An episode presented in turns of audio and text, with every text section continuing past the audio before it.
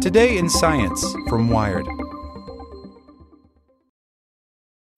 Find a fresh take on a fall getaway to Wilmington, North Carolina and beaches. Enjoy hiking trails in a state park, fresh seafood with a side of live music, and fall festivals galore. Then live it up along the Riverwalk in Wilmington's historic downtown. With three island beaches, Carolina, Kure, and Wrightsville, and a vibrant downtown, you get the best of the Carolina coast all in one place. Plan your fall getaway at WilmingtonandBeachesVacation.com.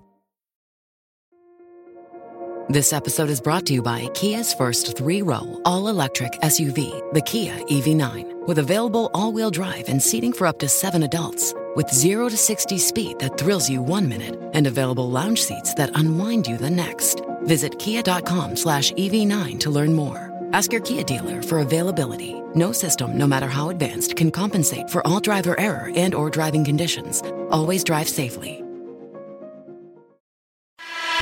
Welcome to the spoken edition of Wired. Let's play around with two big ideas in physics. It'll be fun. By Rhett Allain. The first semester of an undergraduate physics course invariably spends a lot of time on two big ideas.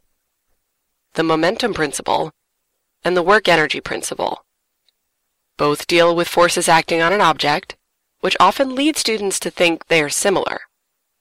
In a way, they are, and they play a huge role in almost everything you learn during an introduction to physics.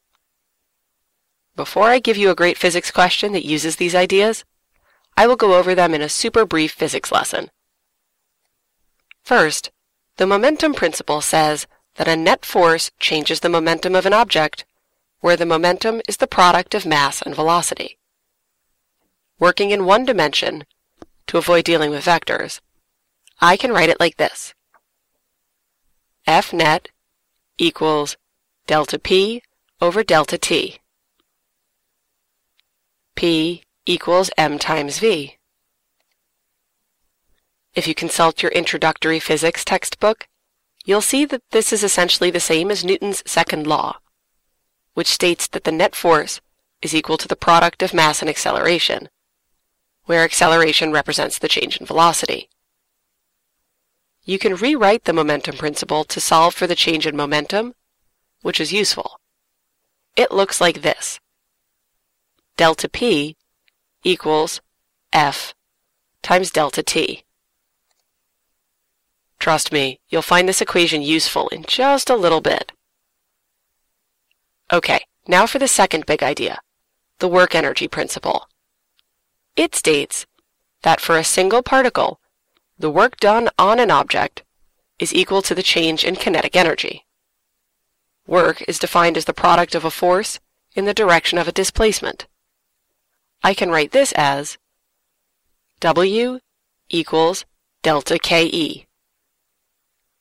KE equals 1 half times m times v squared. W equals F delta R cosine theta. Just to be clear, delta R represents the displacement, how far the force pushes something, and theta represents the angle between the force and the direction the object moves. As with the momentum principle, I can rewrite this so it looks a bit more useful. Delta KE equals F times delta R times cosine theta. Let's take a second and look at these two ideas. Two things differentiate the momentum principle from the work energy. First, it is technically a vector equation because the momentum of an object depends upon its direction of movement. Second, the momentum principle depends upon the change in time. This is important. The work energy principle depends only on displacement, not time. A question of two vehicles. Okay, now to my great physics question. Suppose a heavy truck and a light car start with the same momentum. If it makes you happy, we can say the truck has a mass three times that of the car. Both vehicles have the same force acting on them to bring them to a stop, Which one stops first? If you want to take a moment to think about this, I'll wait. I'm still waiting. Okay, hopefully you have an answer by now. If you like, you can check with friends to see what they think. However, since I'm not there, and you aren't here, I will just share two common answers people provide. Answer number one. The light car stops first. Since it has lower mass, the force acting on it results in larger acceleration. This, in turn, causes the car to slow down more quickly because the truck has a large mass and a small acceleration. Answer number two. They stop in the same amount of time. Yes, it's true that the car has a lower mass and a higher acceleration. However, it starts with a much larger velocity, since the two vehicles have the same starting momentum. In the end, both vehicles will have the same force with the same change in momentum. According to the momentum principle, they must have the same change in time. Clearly, answer number two is correct. The cars stop at the same time because they start with the same momentum. Just for fun, let's create a numerical calculation for this. Of course, that requires some actual values for the mass of the two vehicles, the starting momentums, and the stopping force. We'll say the car has a mass of 10 kilograms. It's a really small car and the truck has a mass of 30 kilograms, three times the mass of the tiny car. The initial momentum is 20 kilograms times meters per second, and the stopping force is 2 newtons. A plot of the x velocity for the car and the truck looks like this. You can see that the car does indeed start with a higher velocity, but both cars stop at the same time. Yes, this is a plot of velocity versus time instead of distance versus time for a very particular reason. Another question about stopping vehicles. Now for the next and more interesting question. Using the same situation we examined above, which vehicle stops in the shortest distance and why? Figure it out and explain your answer.